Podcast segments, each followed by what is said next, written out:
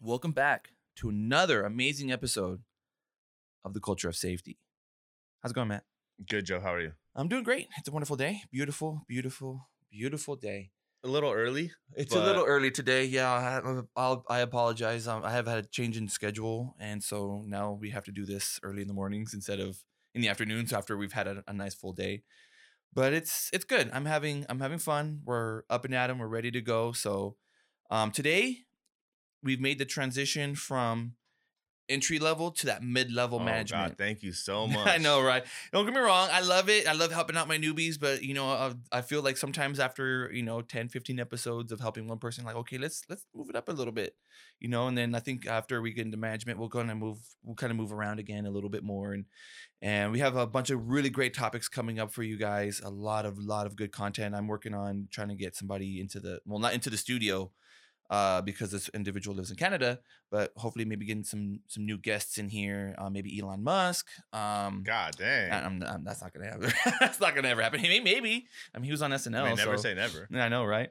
Um, but yeah, we got a lot of good content coming out for you guys. Um, I apologize. Last week I was really, uh, really excited. I was like, all right, I'm gonna post today, and I'm I'm gonna go out and I'm gonna have this whole thing. I put a couple of things together, and then I posted it on the wrong Instagram. So What did yeah. you post it on your personal? Your I my, well, it's it's like my personal one. you It's have not the popular safety guy. yeah, and, and there's the the popular safety, Popular guys, Safety uh, plural, and yeah, I didn't put on that one. So Wow, just repost it on both. Sorry. What I need to do, is I need to just get rid of the other one and then just post it on the the popular safety guys. So, yeah, That's pretty lame. or maybe I'll just change it to the popular safety guy and Matt. now that's rude. And Matt. and Matt. Those are like Emu, Limu, Emu, and Doug. I don't know what that is. You don't watch any TV? Not Emu, really. Emu, the I don't even know what um the commercial. It's like the emu and he walks around. He's selling car insurance. Aflac? That's a duck. Actually, An emu duck? is quite larger than a duck. I honestly have no clue what you're talking You have about. no idea what I'm talking about, man. You don't pay attention for anything. I definitely don't watch commercials. Liberty Mutual, no. I thought that was the guy that says, "Are you in good hands?" Uh, that's Allstate. Oh, Wow, I'm just confusing them all. That's all right. Nobody. I mean, most people don't really change insurances uh, until there's like until you're like, holy cow! Like, why am I spending so much money? mm-hmm. Yeah. Like my parents, just I know this is kind of off in a tangent, but I remember my parents were with uh, like farmers for more than 30 years, more than 30 years, and they were paying like 1100 bucks or something like for their for their insurance, and they went with a new one. It was like 200 bucks. I was like, dang, imagine how much money would have saved a year. Over 30 years. Yeah, it would have been insane. Um, so today's episode, we're going to be talking about decisions, how to make good decisions. You know, especially when you're in that mid-level, you know, um, management area, supervisors, safety advisors, whatever it is.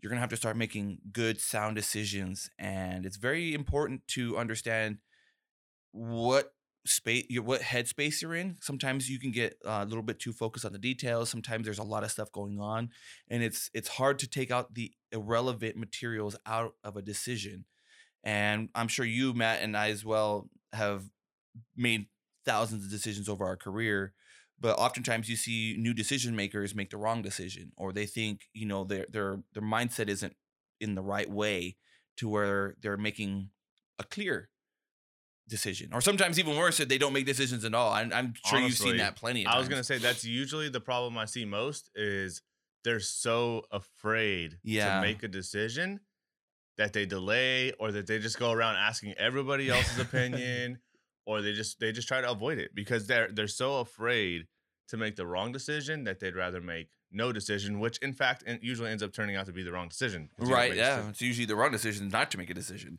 or or it's even worse if especially if you're at a lower level you know you have you you send a decision up to somebody and they're like okay well i need to make a decision on this and they take forever and so that's one of the things that i've had to deal with is learning how to teach people how to make good decisions. Okay well you know learn how to step back from things and look at the big picture and and and try to you know figure out um what's good for the the individual right? So who's who's the context so i'll give you like a perfect example.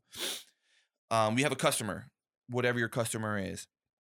Always put your customer first right? As we're looking at you know when i was in oil and gas my customer wanted xyz they had clear expectations use those expectations to kind of help guide you in those in those ways.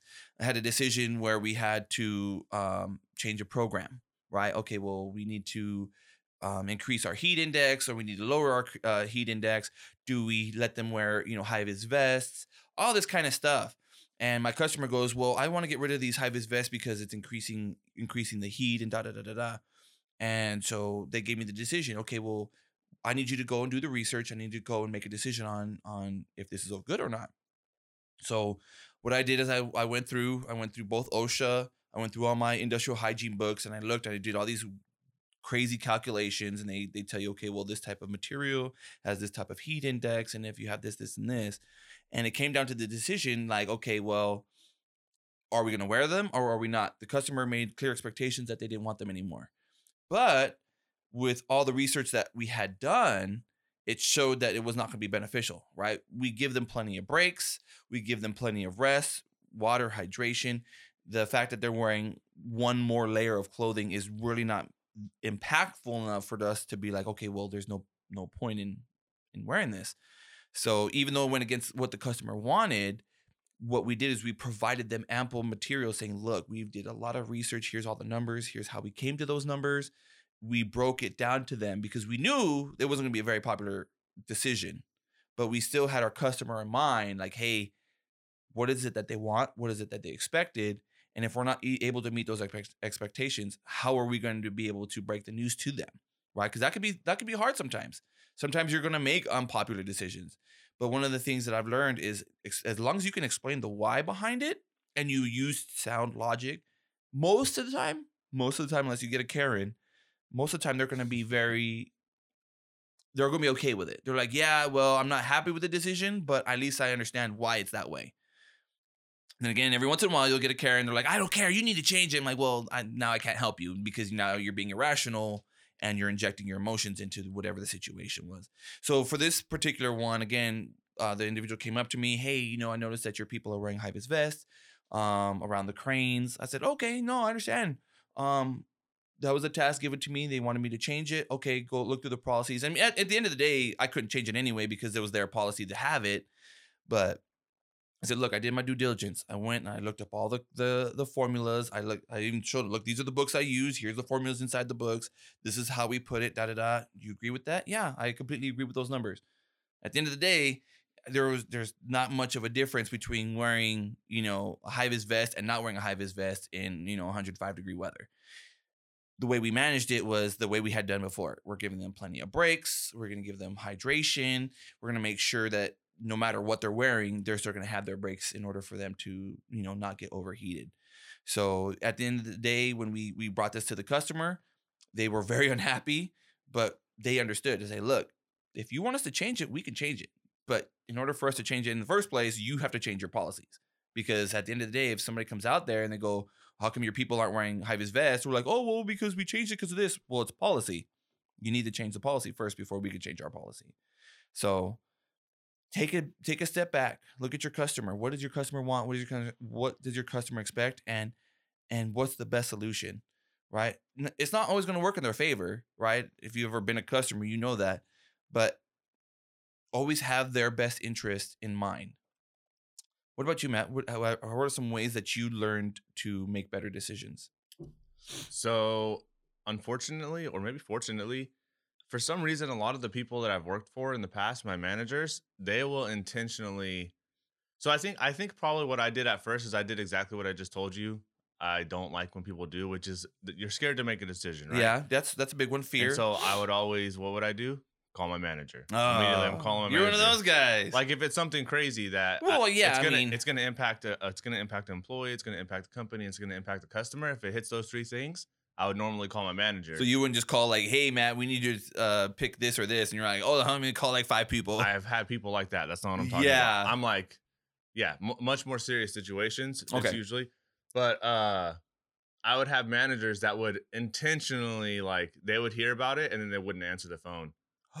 yeah. And then they would be like, uh, you know, they're calling you for that reason. They know, they know, and be like, that. and then afterwards they'd be like, yeah, like I just wanted you to figure it out on your own. Like just handle it yourself because eventually I'm not going to be here. You're going to be here. Like you're going to be the only one. You just got to figure it out anyway. Oh yeah, sink or swim. So it'd be. I got a lot of. I had a lot of sink or sim, swim situations, and um, yeah, and and that I think that's what taught me that one, you're not always going to make the right decision, right? No. But at least kind of like kind of like what you said, like at least if you're making like really um, critical decisions, you ha- if you thought about. Hey, wh- what's what is my decision going to do to all of these things? How's it going to affect the customer? How's it going to affect the employee? How's it going to affect our company reputation? How's it going to Yeah. affect whatever it is, my reputation, my team's reputation, all those things you have to think about and then just like put yourself in somebody that is like the most critical person of you or your company. What like I'm sure I'm sure everybody's dealt with a customer that's just a straight jackass, right? Like you hate dealing with them or something like that. Pretend you're that guy. What could that guy say about Yeah, your decision? Put your mind in the in the head of a Karen. Yes. For sure. Yeah, yeah, yeah. That's like a great way to say it, right? Yeah. Like, but pretend you're one of them for a second, and they're just trying to pick you apart. Like, what is it that they could say? Like, oh, you should have not done this. You should have not done that.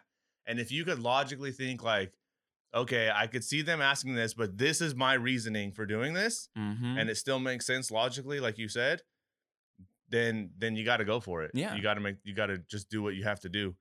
Yeah, I think that's one of the biggest things, and I think it's probably the most frustrating things is when people are afraid or they defer. That's my always favorite one. Well, what do you think? Well, this is what I think, but I didn't. That's not the whole point of me coming to you. My my point is like, hey, I need advice or I need uh I need a decision to be made. It's your decision. It's not my decision to make. It's your decision to make.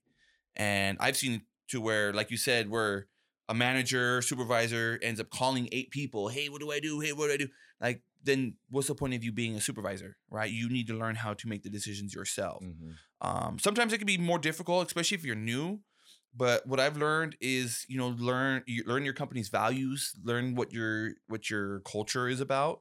Because sometimes even cultural shifts within different departments make decision making difficult. I've been where I I was split between two different departments uh, or divisions, and the way I made decisions was different in both those divisions because um the manager the the um project manager on one wanted it one way and then the project manager on the other uh, division wanted it a different way Mm. so sometimes that can be very difficult is learning how okay well even though i'm using the same logic i'm going to apply it differently in different scenarios because i know that this manager um he was really heavy about the details and making sure we consider everything. The other one's like no I need a decision fast. I don't care what it is.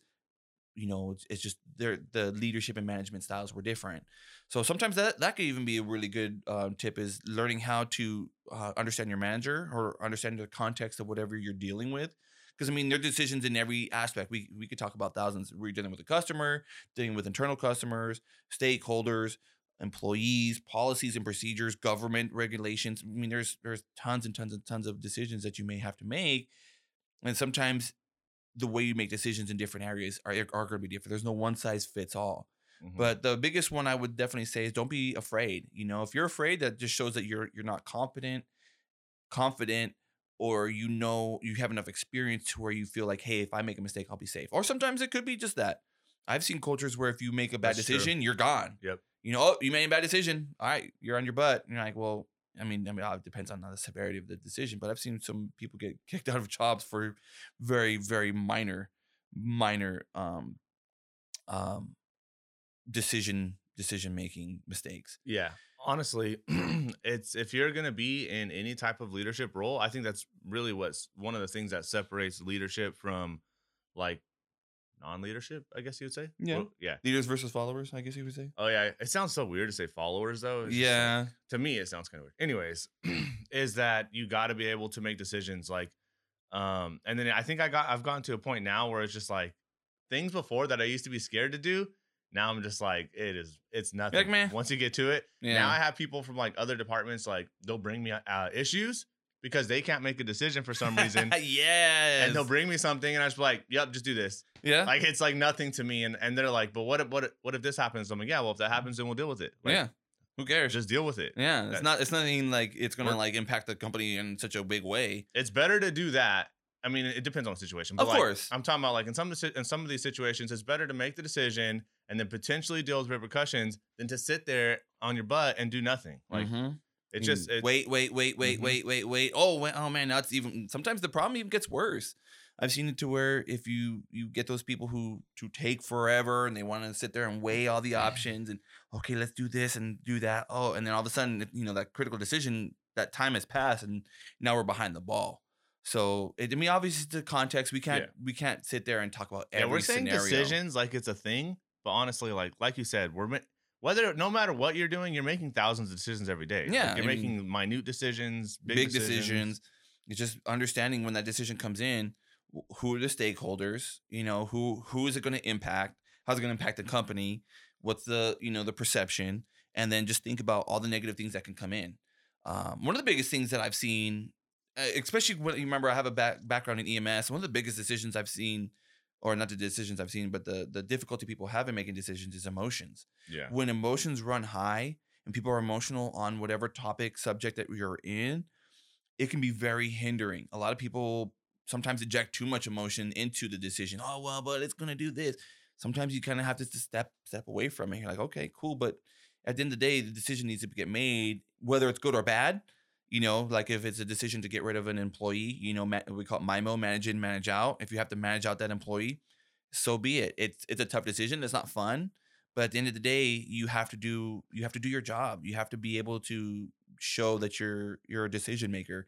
Remember we're talking about the mid-level management and the idea is that we're to give you the tools to move up into you know upper management where your actual title is like i'm a manager over a division over an entire company sometimes you're going to have to make those decisions like okay well i have an employee who's um not meeting grade right we've brought him in we talked to them and we're talking a lot about more of this in the actual management section but you know you, you do the management in management out you try to manage them you try to help them you give them in on, on a um a, a pip a, a process improvement plan Mhm. um performance improvement. perform performance improvement plan thank you i'm like no that's not right process I mean, that's probably a thing, yeah, but per- performance per- process, um, performance improvement plan. You you do whatever you can. You sit on one on ones with them. You you help them do whatever you need can.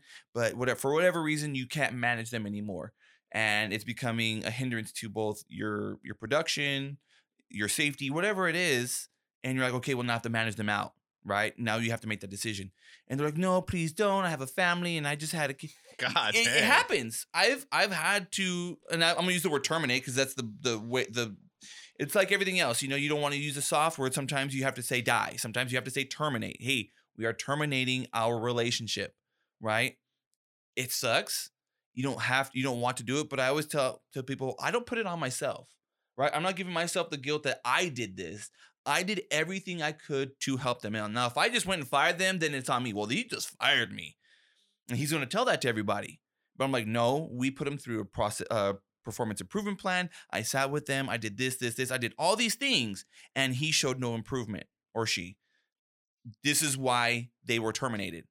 And then people are like, oh, well, yeah, he was just a, he was just a mess up. Then, yeah, I did everything I could to help him thrive and do well. I gave him all the tools. I made sure there was no barriers for him to do well. But at the end of the day, that can be an emotional decision that some people won't make. Oh, well, he just had a kid. I feel bad. I do too.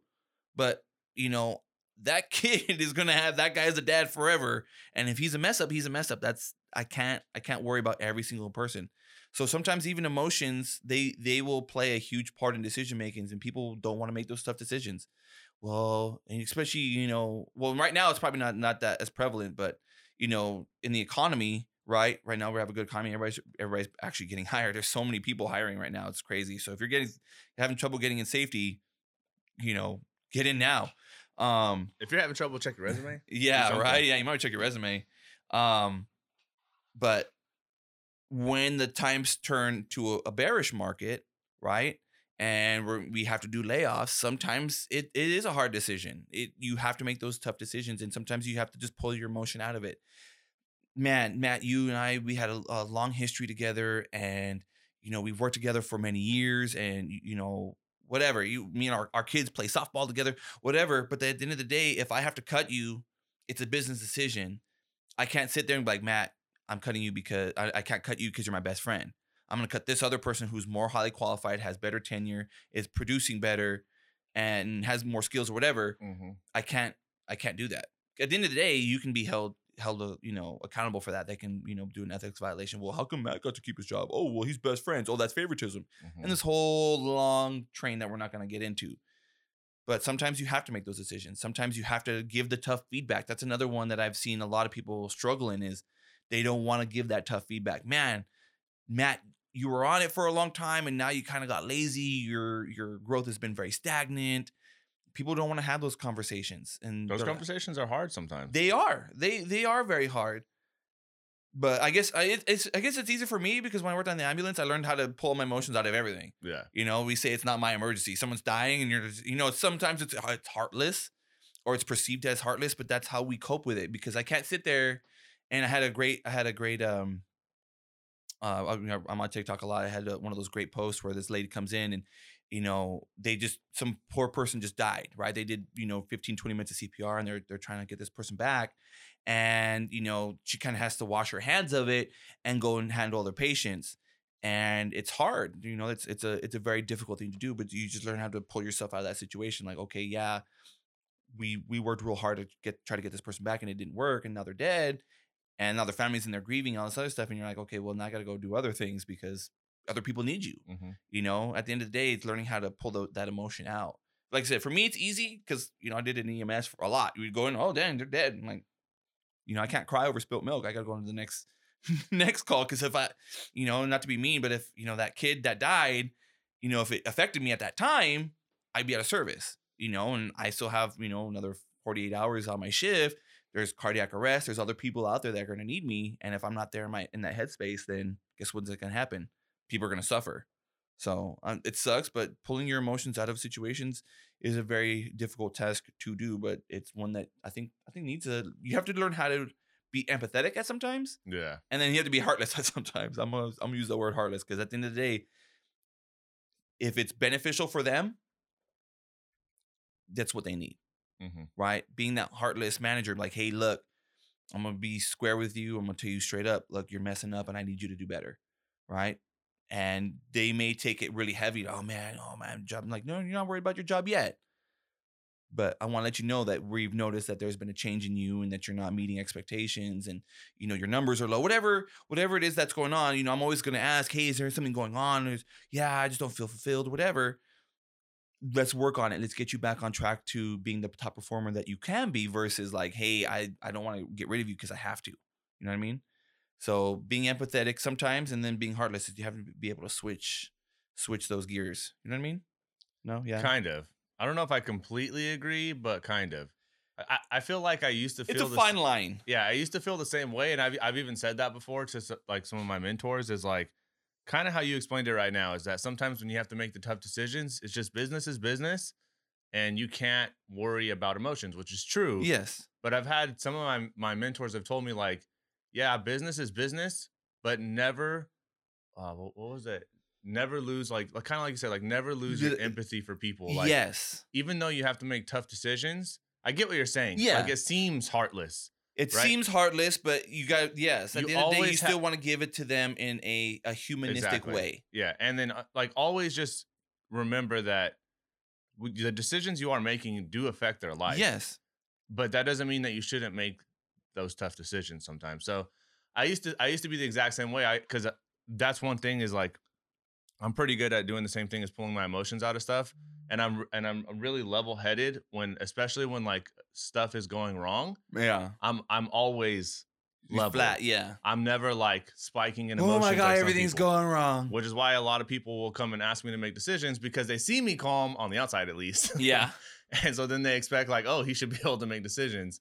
But um, what was I saying? Now I got thrown off. You're talking about how how you can make a decision, you know, a business decision, Oh yeah, yeah. but also be able to make it empathetically. Yeah. So that's I just the way you explained it is the way I used to always explain it too until I had some mentors that were like, "Hey, like I get what you're saying, Yes. but never lose the empathy. Like, Don't lose your personal it in." touch because at the end of the day, they are they are people. Mhm. right? And that's that's what I'm saying. It's kind of a hard line learning how to how to we like I was like thread the needle. You know, I want to be able to give this decision, right? Saying, hey, this is business, but also never just make it like, okay, well, the reason why is because you're a number. You never want your employees or whoever the the stakeholder is, whoever it's impacting, to feel like they're just a number.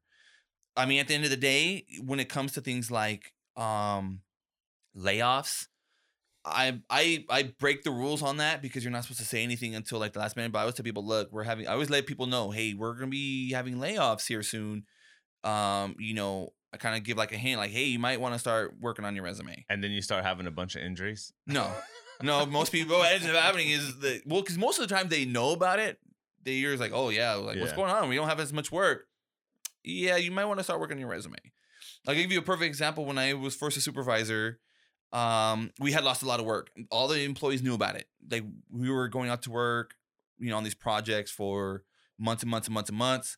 And all of a sudden it was like, okay, we were going on projects, you know, three days out of the week and maybe two days out of the week. And you know, employees were trying to ask, well, where, do we have work? Do we have work? And I'm like, well, you know, yeah, we're, we're we're trying to get some work. We're trying to get some. We're just trying to be honest, not like trying to you know paint a, a doom and gloom picture. But there, I remember there was a point where management had came pulled us in and they said, hey, look, uh, we lost all of our accounts and we only have this one account and they're only supplying maybe two days worth of work. And we have, I think I had like five or six guys underneath me Mm-hmm. and they're like, okay, we're gonna be cutting everybody. It's just gonna be the supervisors only. And I was like, okay. So I, I let them subtly know that I'm like, hey guys, what? I'm just giving you the heads up. You guys have a couple of weeks. What do you mean? A couple of weeks to find a job. What do you mean? Just start looking because you're not gonna be here much longer. Like I'm, I'm, I'm barely, I'm barely making it. You know, just kind of give them that hint. And it what ended up happening is we all end up end up switching to another company anyway because that company had more work. But the decision had to be made where they were going to cut people. It's just a numbers game. Unfortunately, if Mhm. you're not making enough money, I, I can't I can't sit there and, and hold people on payroll for so long. You know, that's it's detrimental to everybody, Mm-hmm. right? I've seen it where even like a manager would sit there and it was a, an emotional decision to cut ties with with one of the branches, and it ended up costing them millions of dollars because that that branch wasn't making any money enough money to supply the staff. So if you had let's say 30 people in that in that um let's say office, Mm-hmm. 30 people in that office and you're looking at the numbers and you're like, "Man, we're hemorrhaging, you know, $30,000 a month on this versus, you know, having to struggle to break down the branch, maybe move people over to a different different office building." That can have huge ramifications. And because they didn't make it because it was an emotion, but they're good people and I get that.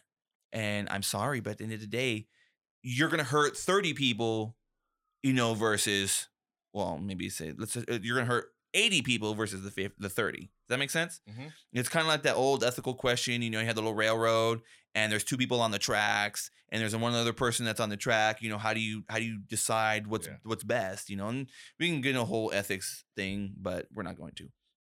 But pulling your emotion out of things sometimes is very important. But being being able to make it empathetically is also important to Make paint the picture that hey, yeah, I'm sorry you had to be the one that get cut, right? But it's what's best for the whole entire team.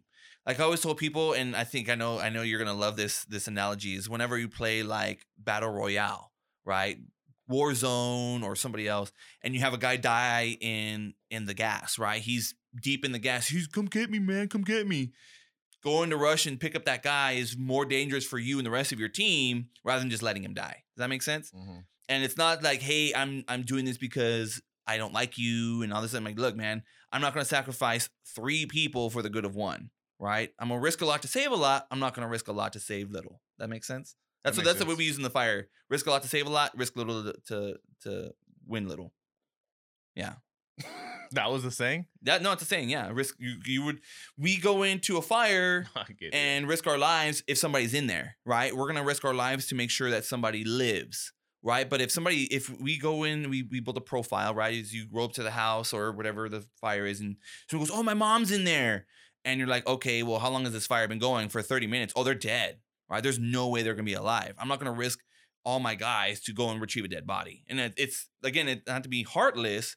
But again, it's what's the greater good. I'm not going to risk all, uh, you know, the lives of three people for someone who's most likely dead versus like hey my mom's in there and the fire started maybe four or five minutes ago there's a survivability profile okay i'll risk my life to go save that person's life i'm not gonna risk my life to to stop a forest fire it's not gonna do it Gotta save the trees though. trees don't even do anything bro All right. Anything else on decisions? Yeah, um, uh, there's a couple other things here that I have. Um, one of my favorite things, and I know a lot of people may or or may not um like this, but I like playing devil's advocate. Oh yeah. One of the things a lot of That's people like one of my favorite things. is, that's, that's one of my favorite things. A lot of people don't like it, but that's I think that's the thing that I've come across a lot. And it usually deals with uh, playing devil's advocate is more of a like a customer thing. You know, they're like somebody brings up to you, usually in another department, hey, we have to do this, but I don't want to. Now I don't like them, and and I always I always have to kind of step back, and I'm like, okay, but how is it going to affect this person, right? Because again, I think it's like the opposite, right? Playing devil's advocate is is like the opposite of having emotions because usually the people that bring this to you are have some kind of a stake in it. Well, I don't want to do this because Matt's a jerk and I want to see him suffer. Okay, but how's that going to affect our customer? And they're like, ah, yeah, I guess it's not going to do well because their customer is going to get affected negatively. And and usually that's the a lot of the more emotional you know decisions that I get, and that's sometimes I like to do that. I like to play the devil's advocate, like, okay, I see that you want to do this, this, and this, but let me let me give you a different perspective. Let me again pull my pull step out you know step back get the bigger picture and try to figure out how's it going to affect this other person That's what I was saying earlier, and you summed it up kind of as being uh, putting yourself like as it or what'd you say? Making yourself a Karen or something like yeah that. Yeah, make yourself a karen and try to identify okay what's karen to say about this because you know they're they're to find the stupidest smallest little insignificant thing and complain about it and depending on who your manager is sometimes those complaints are way more than anything else No, but for sure that's a that's a great thing. That's that's something that I do too is I find people that I know will do that for me. And so when I'm when I make a decision or I'm gonna make a decision, I'm gonna run it by somebody, I go to somebody that is gonna do that. So like I would go to somebody like you who's good at it, yeah like, here, here's what I'm doing, in the hopes that you're just gonna try to rip it apart. And Mhm. hopefully I already thought about what you're gonna say, like as a response. yeah Because if I did, then okay, I I'm, I probably made a well thought out decision for myself. yes Or I'm gonna be like, crap, I i didn't, didn't even think this I didn't through think at all I didn't think about that. Yeah.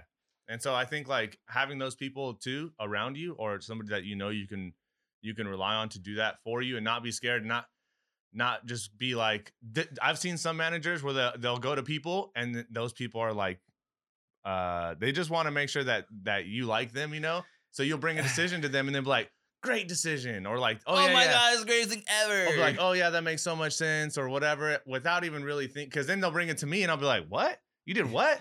Yeah What about this, dude? Like, did you even think about this? And they'll be like, yeah, but why didn't they tell me that? I'm like, I don't know, Mm. probably because they didn't think about it.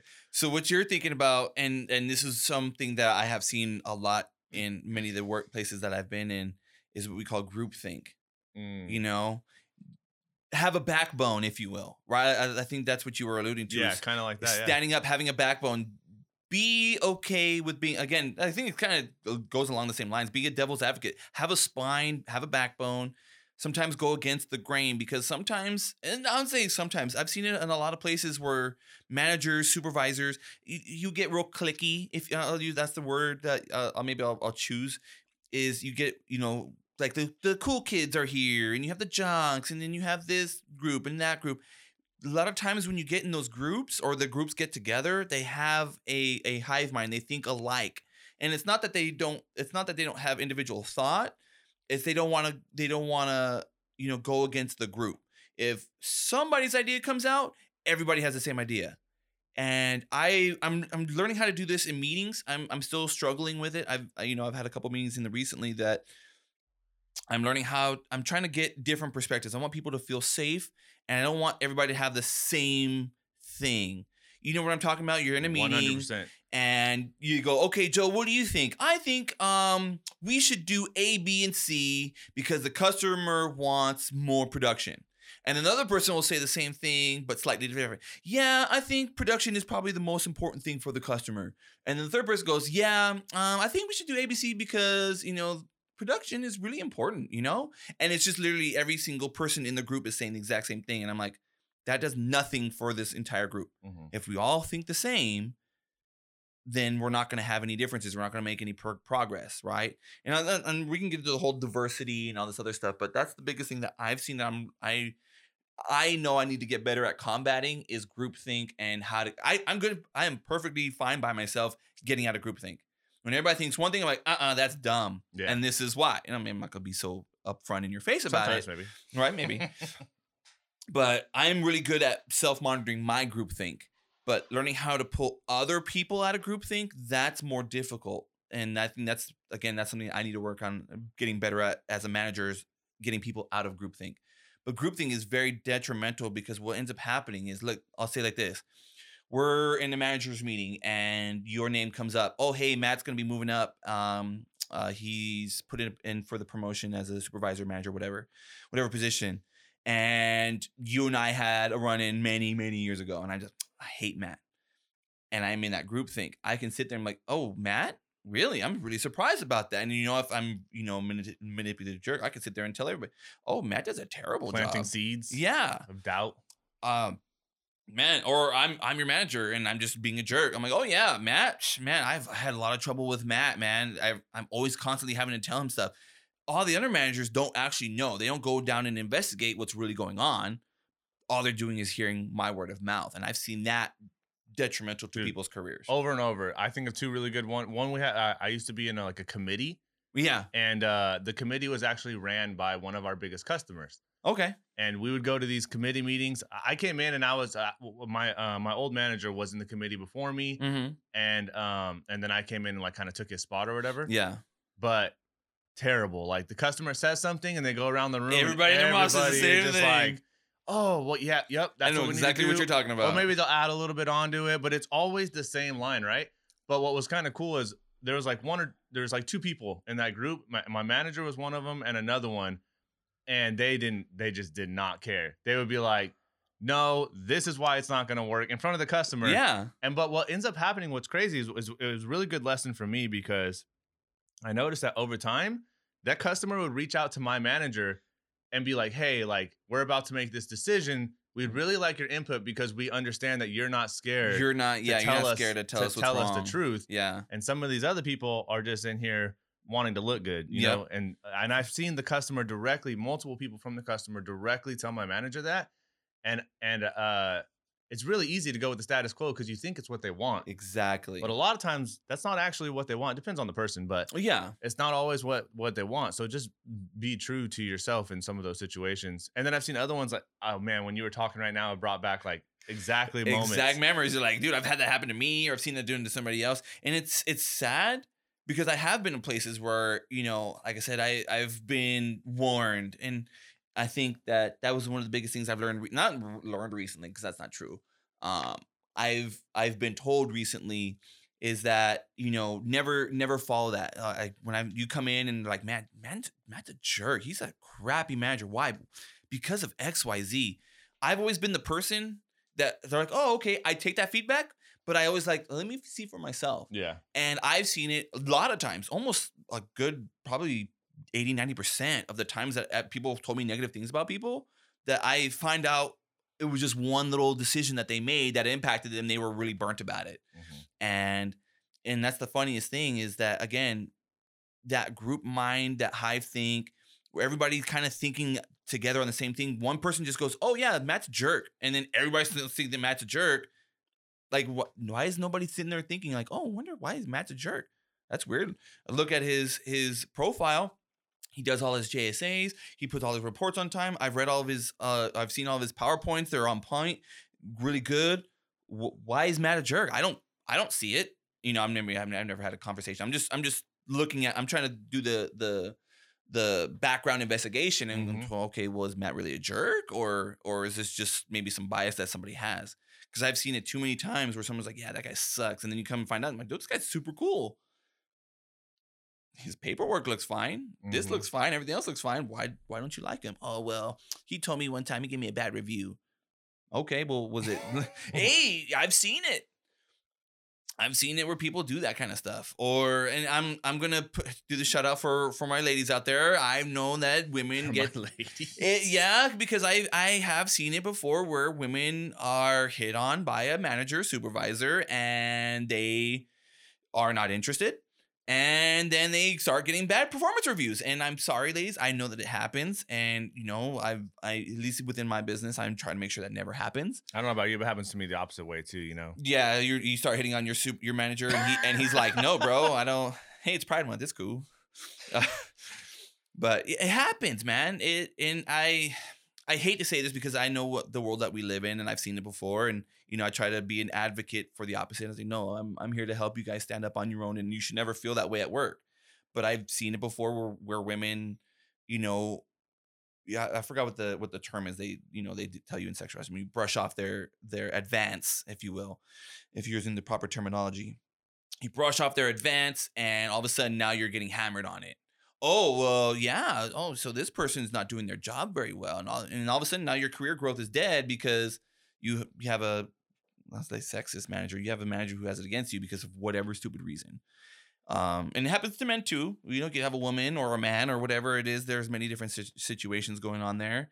And yeah sometimes it's just you have to learn how to get out of that group think and that's why and, and not all companies do this but i think that's why whenever you're having a promotion promotion should be outside of your outside of your um department.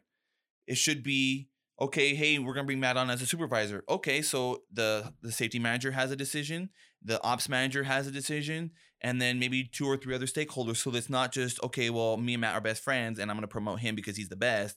It's like no this is matt has has shown the growth this is his work this all this other stuff. So that other people are looking like oh yeah matt matt seems like a competent individual i want him to move up Yeah, so at, at my last one of my last companies, um, they used to do what you said. They would get a few supervisors together, and they'd be like, "Hey, who is our next person to bring into leadership?" yes And um, that's how they would make decisions, kind of as like a little operations group. yes And then what happened is uh, I started sitting in on some certain types of meetings, and at, the- at in one of those meetings, they were like, I was in there, and they're like, "Hey, like, how do we how do we figure this out?" And then they started talking about a guy, right, about a guy to bring into leadership. yep And then afterwards, I was like, they were all just praising this guy, how good he was, how good of a worker he was. He's always consistent. He always shows up to work. All these things, right? Mhm. They want to bring, they want to move him up into the next level. And then I was like, yeah, but what about the three incidents he had? What about getting caught by the customer? What about never doing his paperwork like he's supposed to? What Yeah, about taking you all the these friendship shortcuts? card instead of the hey it's I'm not even the job. friendship is that they're so focused on their side of work like the operations piece they're not focusing on some of the other aspects like leadership and safety and all these Yeah. other things and guess what happened after that which i don't think they liked is that now every time a decision for operations was going to be made they would usually bring me and that local safety guy like that region safety guy what do you think into the room because now now my GM's like, hey, like I don't want to just make decisions based off of how good they do their work. That's important, but I also want to know how good are they at interacting with the customer, what kind of leadership. and are this is how you make a safety are they great safety culture people don't realize that it makes it it makes it safer psychologically because now employees feel like hey if i'm doing good work i'm gonna get recognized and like I said, I, I said the word friend card because that's usually how it works. Hey, me and you have a good rapport. Me and you are hanging out, but get like you said, that individual has a, a bad safety record. You you know, I'm putting you in that in that scenario where you're the one moving up.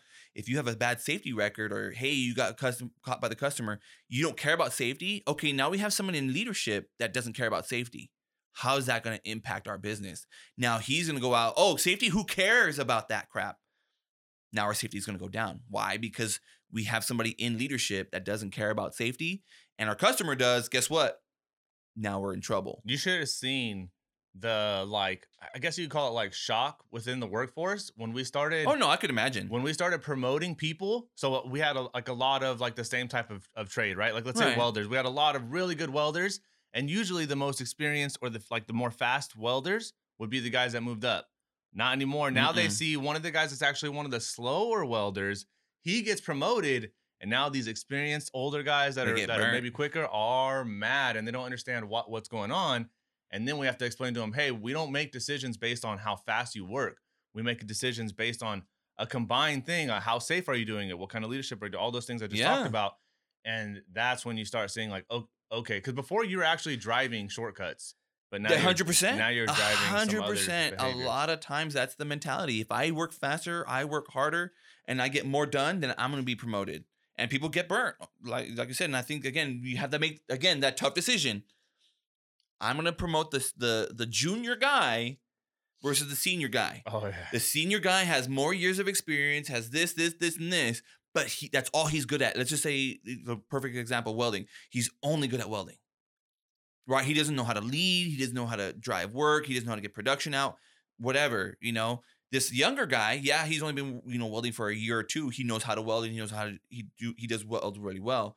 He fails less. He knows all the management techniques. He knows leadership. Whatever it is, he's the prime example. You're selecting the better people. You have to make that decision. Like, yeah, it's gonna make this guy mad, but as long as you go empathetically, say, hey, look, the reason we made this decision was because he was a better fit. He has this, this, this. If you want to move up, you know, always give them that thing. If you want to move up, here's how you do it. And I think that's the the another, I guess, Yeah. good thing is the clarity. Yep. Communication. Hey, we made a decision this way. Yes, uh, you know, I I wanted to choose you as well, but the problem is, is you lack in this area. And if you're a good manager, you they would have already known that. You know, as long as you have clarity and you're telling them, hey, look, you want to move up, you're having these conversations with your one on one on one with this welder at this point. These are the expectations, and you're not meeting them. Yes, you're a great welder, and man, you you kill it, but you take too many shortcuts. Or hey, you've started too many fires. Or you're not safe enough. Or hey, you don't have any leadership techniques. Mhm. That's the reason why we can't move you up. And then you explain to them, look, if I move you up, the problem is is that you don't care about safety. You're going to be driving that same culture. You're going to be driving that culture of nobody caring about safety. We're going to have more incidents. We're going to have more incidents. We're going to lose work. We're going to lose work. People are going to have have to be, be laid off. That's what we ended up doing not too long after is we made a list of these are the traits that you need to be working on Yes. or have if you want to succeed in this company. Yes. And we listed them out and guess what was like I don't even think it was on there. I don't even think we put like uh like anything about production on there. It was like uh being able to create goals with your teammate or Yep. with your uh Yep. like crewmates below you, being able to uh interact with the customer, like all these types of things and it, none of it was like oh you got to be able to weld fast yeah, you have to get 30 inches in a day. which is really cool. Like those, that stuff's being driven from uh, management, and I think like that's how it needs to be. But uh, that's the right path. I, I and I'm gonna say this because I I'm really big on you know shaking shaking the the cage. I'm seeing that become more prevalent in more companies. Again, I'm gonna sit there and say the mom pops and all this other stuff. I'm realizing it's a gen- both a generation and an educational thing. I'm not sure because I wasn't born back in the 20s. there wasn't a lot of business degrees back in the day right? Most degrees were all skills and trades and, and professions, right? You were gonna be a lawyer or a nurse or an electronic engineer. I mean, there was there business degrees out there. I'm sure there was, but I think people are getting more tactful and more educated in the business world. That's what I'm going. I'm I'm going to school for is getting my MBA, and I'm learning to be more tactful and more um, intentful with my decisions. I'm learning that those those small little decisions, like you said, of making changes into how people are promoted has huge effects down the road, not as a company, but financially, right? Like we just said, you know, you have a supervisor that he's killing it. Man, this guy gets more inches than any other person and he has less he has less failures. But the reason why is because he's making shortcuts, because he's unsafe, he doesn't care. Now we put him in a leadership position. Guess what? Now his mentality is going to be the culture for that crew Mhm. if not even more, right? If we put him into a management position, it's even worse. His culture in his division is going to be I don't care about safety, just get the work done. That's what got him moved up. So why wouldn't that get him moved up again? Exactly. It's it's that mindset. Hey, if this is what we're gonna- we're to reward. It's just like it's it's like having a child, right? If your child is going to set I'm to say set fire to your house. Dang. If your if your child breaks a toy and you reward him or her for it, they're to start associating that behavior with that reward, right? Hey, I broke a toy and I got rewarded. So they're to take that behavior, right? Inside the house, it's not a problem, right? In the workplace, in his location, it's not a problem. But now you take that that behavior and then you put it into a school setting. Now it's going to have huge huge ramifications. Oh, your kid's breaking other kids' toys now. Oh, that's a problem? Yes, it's a problem. You you're, you shouldn't be breaking other people's stuff, right? And of course, it's just a, a kind of an analogy that just makes it more simplified. But again, I think the the culture in a lot of businesses when you're going through getting your degree, they make you think about these types of things. They make you go through ethics, and they ask you, you know, how. Uh, I remember this one I had uh, some some months back where it was an individual. He worked for some bank, and he he was he was that quintessential like I want to change the world kind of guy. He came in, he worked for a bank for many years. The bank was doing things bad. He goes, "No, I'm gonna, I'm going to change this. I'm going to open my own bank, and we're going to do good things." Well, he ran into some problems. He had run into some ethical issues, and then he ended up, you know, becoming the bad guy because of all the decisions he made in the opposite direction. So yeah, I think I think making decisions is a very difficult thing to do. It takes time, but never be afraid to make a decision. If you need help, always ask for help. Don't be that person like Matt said, calling eight people, "Hey, what do I do? Hey, what do I do?" It's okay to ask for help, but don't be the one that's always asking for help, always asking for, especially for easy stuff. And Like- don't just call. Uh, this is what I don't like. If a guy calls me, if one of my guys calls me and literally has nothing, just says, "I don't know what to do." I mean, that could- that could potentially be. it. But they just have a question. They haven't even tried to think of an answer or tried to think of a solution, Yeah. or like, "Hey, this is what I want to do, and this is why I want to do it." I'm good with that call. Yeah. But if you're just saying, "Hey, this happened. I need help," What do, yeah, what do I do? like okay i mean like i feel like that sounds like you said earlier heartless but like in most situations that shouldn't be the answer It well, then, because that's you know what's going to happen to me do. is I'm going to question your competency. I'm like, Mhm. okay, I get that you're coming to me with a question, and I don't want to, like, like you said, don't want to be heartless, but I always put the question, how come you haven't? wh- wh- What, what do you think? call me to be devil's advocate don't call me to make the decision for you. Yes, yes. Uh, ask for advice. Like, hey, you know, I have two competing values. I have production versus um, safety. No, maybe that's not a good one. Speed versus accuracy. That's a better one. Speed versus accuracy, Matt.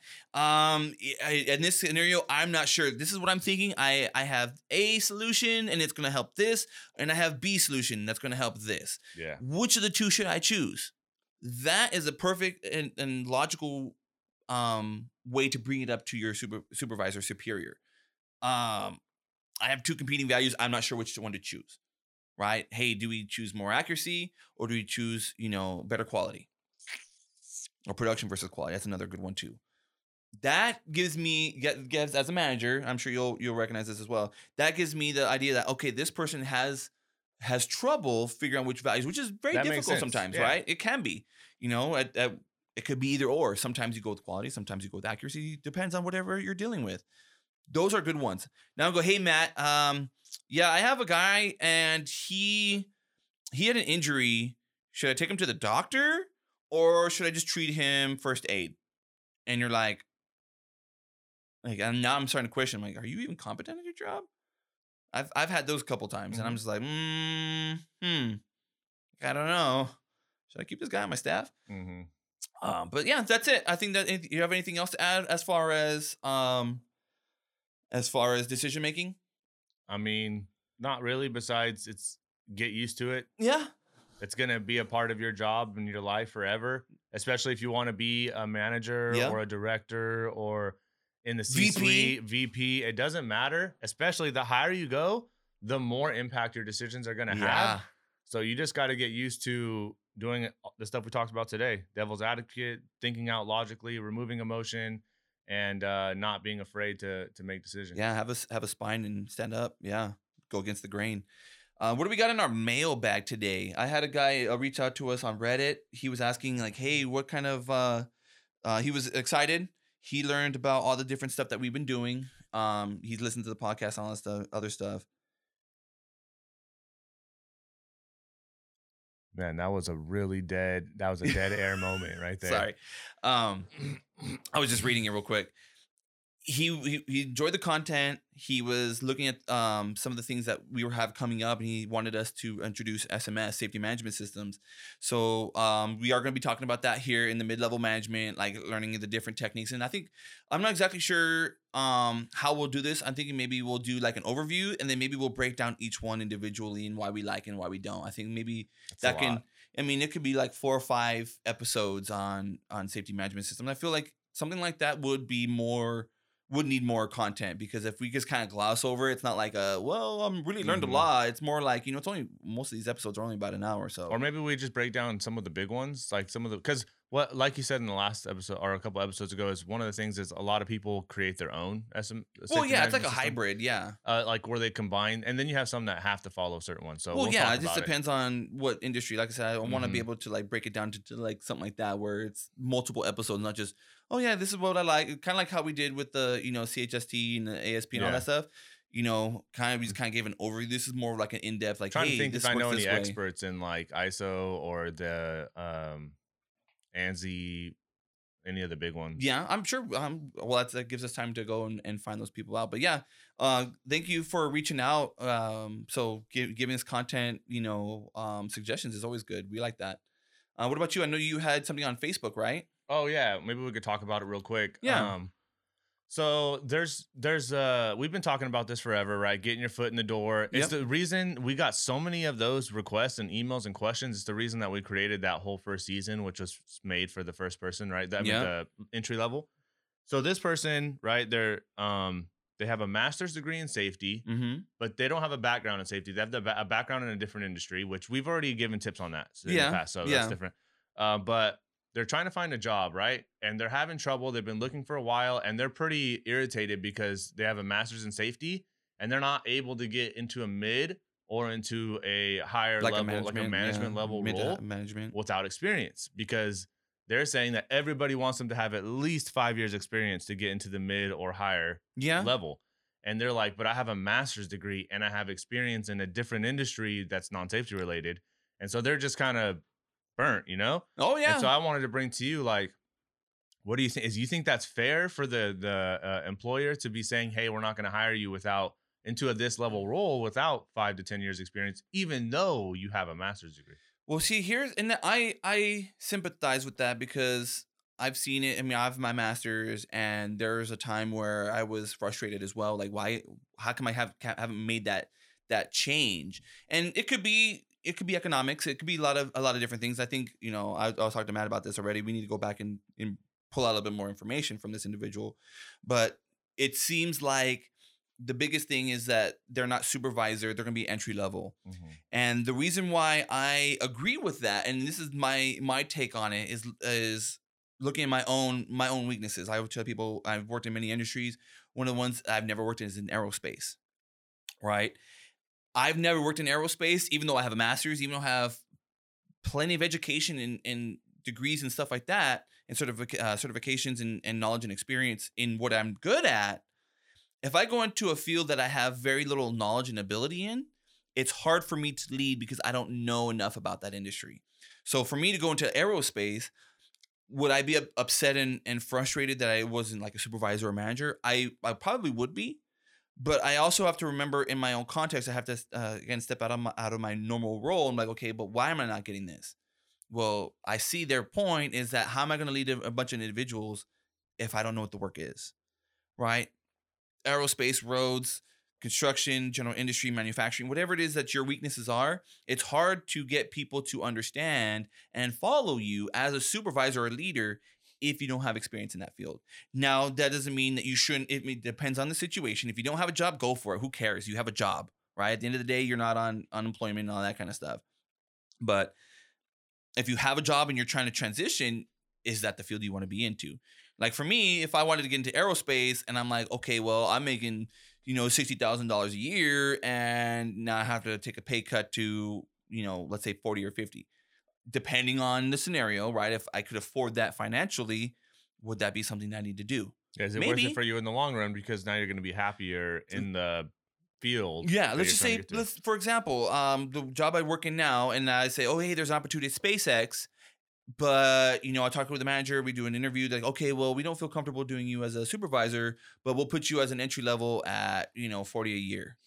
And if I could financially take that hit, or even if I sacrifice a little bit, and I see, okay, but if I put in three or four years, I'm I have a clear chain of moving up. They're gonna develop me, whatever whatever I see within that company sometimes you have to sacrifice. And I've done Yeah. that before where I've sacrificed the short term Yep. for the long term goal. And and yes, and I it's a very tough thing. I'm gonna say this.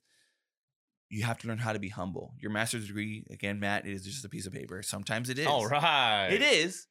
S- s- You have you have to think like that.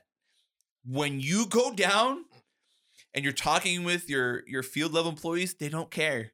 They do not care. Fact, no one gives two craps that you have a master's. no one gives two craps that you have a doctor. Yes, in your C-suite level, having a master's is is typical, right? Most people it, Now you're like more like ever you're, average. you're amongst your peers. Yeah. yeah. you're you. It's almost expected. You like you'd Mhm. be more rare if you got in without one. You're like, oh wow, you, wow, that's crazy. A lot of people don't care that you have master's. And I'm not saying that you didn't have a lot of work and a lot of you know stuff in there. And I'm not by any means. You you. I have one. Trust me. I'm getting a second one. I truly believe in the value of education. But when it comes to certain things, you have to understand you have to put that to the side. Don't let that be your identity. Don't like, oh, I have a master's. Yeah, I'm better than you. That's that's not that's what the masters are for. Mas- remember, you're getting into safety to help people. Sometimes, yeah, you're gonna have to take a kick in the butt. We've had to sacrifice. I've had to sacrifice a lot to get to where the I'm at now. I've had to get to the point where you know I sacrificed not to be mean, but my family. You know, I was gone. I was uh, doing consulting. I was away from home for weeks at a time, just to make sure ends ends were met. Right. That's the sacrifice I took. Especially if you're getting entry level, I say do the sacrifice. That sacrifice pays off in the end. Matt is a great example. I'm exa- a great example. I'm sure I can pull up at least another 50, 60 people of people that sacrificed in the beginning to get their foot in the door just to be able to to make that down the road. And I think it also humbles you up a little bit. You know, people like, oh yeah, I got a master's, but then you're at the bottom. You're like, mm. like I remember when I was like at the bottom. I remember what it was like going out to these jobs and people didn't give two craps of who you were. Like, oh, you're the safe. Oh, you're the flavor. I call it flavor of the month. You're the flavor of the month. Yeah, I'm just here on this project. I'll be here for you know six weeks, uh, six months, and then I'll be gone. And I'll go to the next job. And I'll go to the next job. I'll go to the next job, and it sucked. Being away from the family for a long time, you know, struggling financially. But now I look back again with all education and and and knowledge that I have now and wisdom, and I can say, okay, I'm glad I did that. I built that foundation because now whenever things hit, I'm like, that's easy. And like, how are you? How are you so confident over all these situations? Oh, back eight, eight, nine years ago, I had a scenario where X, Y, Z happened, and I learned this lesson. Right? Sometimes you have to take that hit, and sometimes you take that humility with you, and like, okay, you know what? I will take the hit. I will sacrifice because in the long run, the sh- you're sacrificing the short term goal for the long term goal. At the end of the day, you don't want to. You're not going to be a supervisor or a, a, a entry level technician for forever. Mhm. You're going to get that experience. You're going to get that knowledge. You're going to put your your time in, and then guess what? You can go and leverage that to somewhere else. Let's Mhm. just say, let's just say I go to work for you, Matt. Right? I'm working for Matt, and Matt goes, "Yeah, uh, Joe. Yeah, you're super smart. Yeah, you got education, Hmm. but you lack knowledge in this field." Okay, cool. I'm gonna go in as an entry level. and That depends on your situation, right? If it's financially okay for you and and it, and it works for uh, works towards your goals, great. I'm gonna sacrifice. Let's say Matt goes, yeah, Joe, yeah, you have a master's, but you know, we don't have any places for supervision. Okay, well now I got experience, right? Now I can take that go somewhere else. Yep. That's at the end of the day, guys. Always look at your long term goals. Where do you want to be? I don't, at least for me, the way I manage people is I don't manage people like they're going to be uh, entry level all their life. They want to move up. They want to be managers eventually, right? Most people do. That's how I manage people. Eventually, you're going to become a manager. Cool. I'm going to manage you that way. It may not be here, maybe somewhere else. As long as you're building towards that goal, them that's where you want to be. Cool. Let me help you get there. It won't be here at this company because there's just no room for growth. That's just how this company is built right now Mhm. the economy, whatever it is that, that's going on within your company, right? It may be small and there's nowhere else to go. You can't be the manager. I'm the manager. Unless I go somewhere, then you can go. But at this point, you have no growth. Learn about your skills, get your experience, get as much as you can there. And when you top off, cool, leverage somewhere else. Yep. So yeah, that would be my my advice is, you know, just sometimes you might have to sacrifice the short term for the long term. It's it's a good way to think about things. Definitely, you build a, a solid foundation in safety, and, and trust me, it'll pay dividends. It will pay dividends down the road. You'll be like, damn, I remember when I was making. Well, I think now it's what. Well, here in California, it's like 14, 15 bucks an hour. I mm. remember what I was. I was. I was telling actually one of my old coworkers. I was made eight eight twenty five on, on a, in an ambulance, and still to this dang. still to this day, I use everything I learned on my ambulance. Everything. ABCD, ham, um, OPQ, RST, all that stuff I learned. I still use it today. And I'm grateful that I sacrificed that, the sleep, and my health, and my sanity for that because now I, I have a set of skills that will go with me for the rest of my life and I could teach other people and make them useful in the in the safety field. I've done that plenty of time is taught people. Maybe we should talk about that um one of these episodes how to do like incident injury management and stuff like that so yeah thanks thanks guys for reaching out that's a great question great question All right. Well, that's all I got for today. yeah you guys have yourself a wonderful day bye Thanks, guys.